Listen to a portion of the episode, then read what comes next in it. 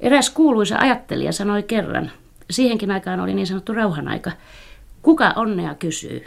Ja vastasi itse, vain englantilaiset ja akkaväki. Hän olisi voinut olla, sanoistaan päätellen, monenkin maan kansalainen. Hän oli sattumalta saksalainen ja luonnollisestikin mies. Samaan aikaan osa suomalaisista sanoi, ryssä on ryssä, vaikka sen voissa paistaessa.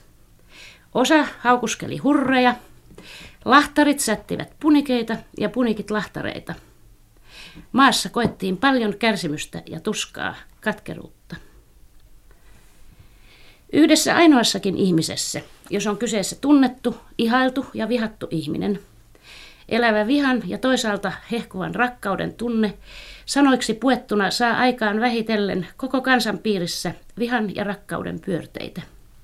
Pahimmassa tapauksessa, jos on kyseessä todellinen tunnustettu kuuluisuus.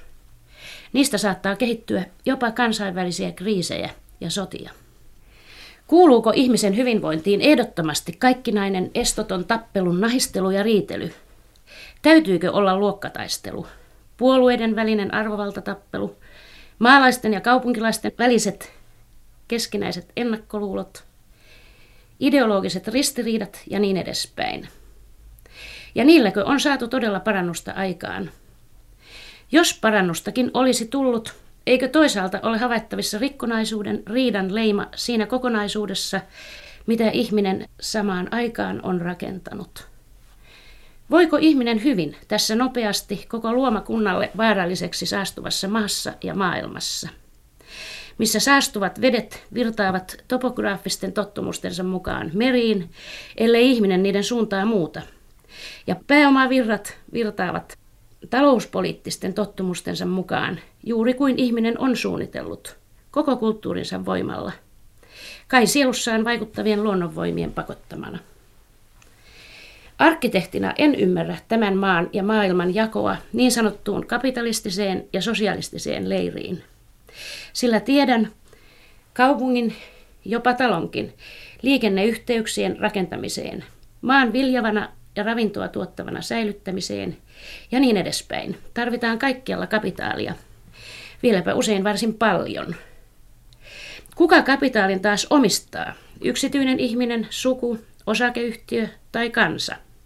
Ei merkitse minulle arkkitehtina mitään. Kunhan sen rakennettaessa asettaa käyttöön henkisesti korkeatasoinen ihminen tai ihmisryhmä, joka ei kuulu tappajien ja saastuttajien joukkoon. Jos johdossa on jatkuvasti kansan, luonnon, luomakunnan ja ihmiskunnan tuhoamisessa voitoista kilpaileva ihmistyyppi, ihailtuna, kunnioitettuna, enemmistönä, riitoineen, äänten ja ihailun hymistysten kalastuksineen, ei mitään hyvää ole odotettavissa. Hyvinvointiin taistellen pyrkivä kansa voi päätyä vain pahoinvointiin edelleenkin, suunnitteli sitten kuka tai ketkä mitä tahansa. Hyvinvointivaltiota ei sitä paitsi suunnitella. Se syntyy, jos on syntyäkseen, koko kansan myötävaikutuksella. Tämä sanottuna suunnittelutyötä väheksymättä. Olen joskus miettinyt, että jotakin aivan päinvastaista pitäisi tapahtua, kuin teknillisen sivilisaation ja monien muiden maisemia aavikoiksi muuttaneiden kulttuurikausien ja mielestäni väärin ymmärrettyjen uskontojen aikakausina. Olisiko onnellinen tie panna miehet kärsimään kulttuurin synnytystuskat rauhassa puritaanisiin kenttävuoteisiin ja naiset synnytyspuuhiin? Vai syntyykö hyvä tulos, kun miehet komeasti edelleen kukkoilevat ja naiset kaakattaen munivat ja hautovat?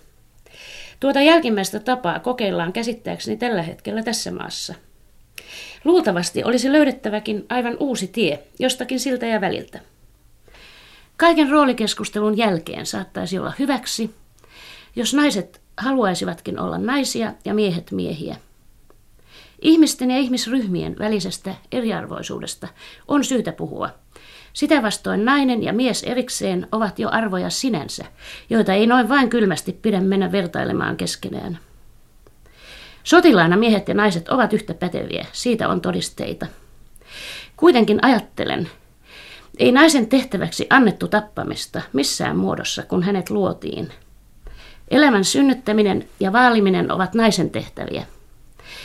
Koska miehelläkin on oma osuutensa tuossa operaatiossa, on hänetkin alun perin tarkoitettu elämän vaalijaksi, jonka seikan muistuttaminen lienee taas naisen elintapojen, mielipiteiden, vaatimusten ja halujen eräs säätelijä.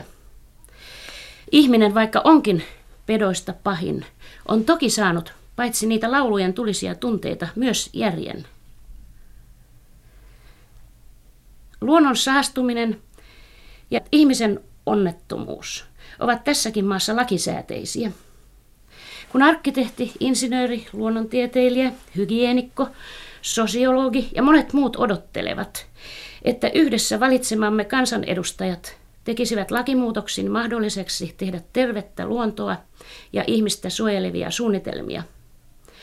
Nuo rakkarit eduskuntatalon komeitten pylväiden takana pohtivatkin seksuaaliongelmia. Omiaanko, sitä on vaikea mennä sanomaan, mutta ongelmia kuitenkin.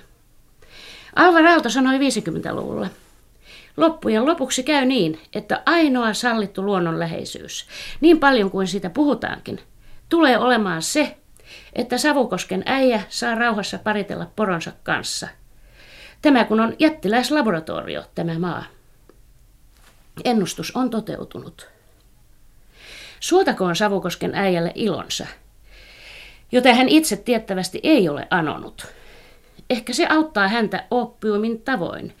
Kaikissa kärsimyksissä, joita poliitikot niin aulisti ovat niin sanottujen kehitysalueiden ihmisille järjestäneet.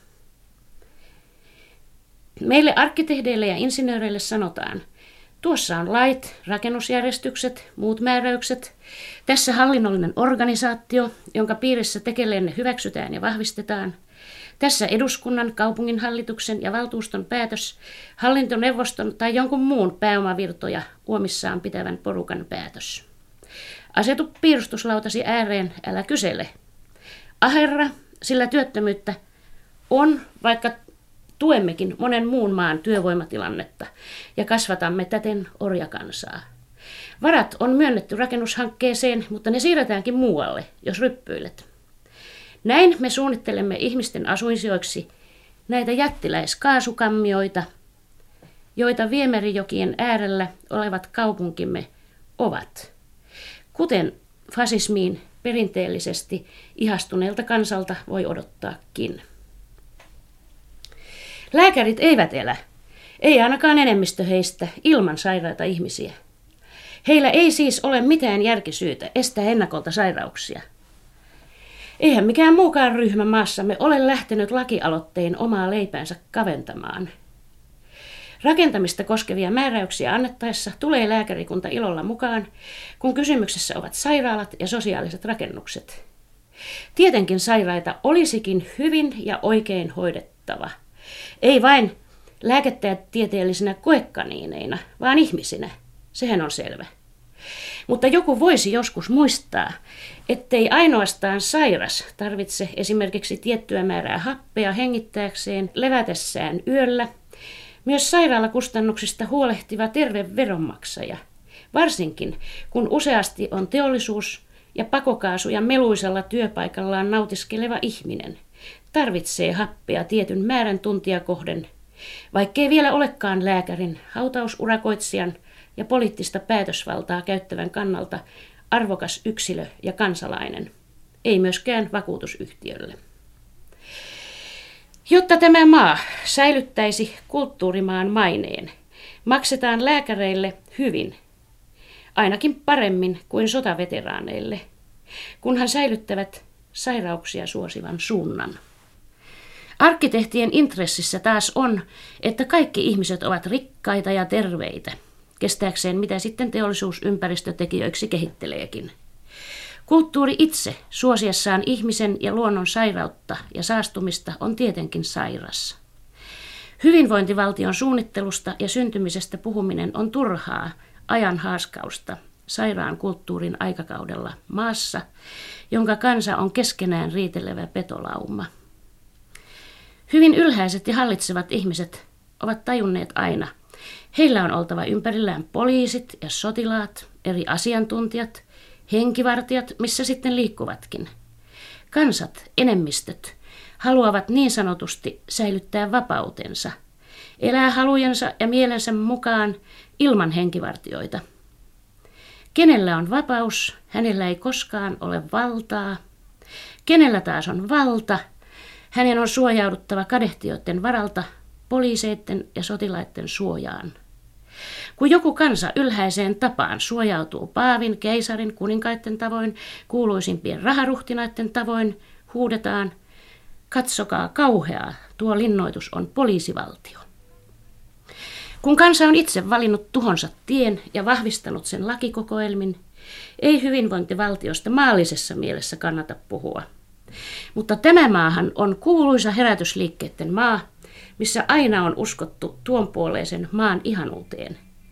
Tähän perinteeseen nojautuen uskovat poliittista päätösvaltaa käyttävät keskuudessamme ilmeisesti. Kaikki kärsimykset, köyhyys, sairaudet, ristiriidat vaihtuvat kerran taivaan iloon. Amen.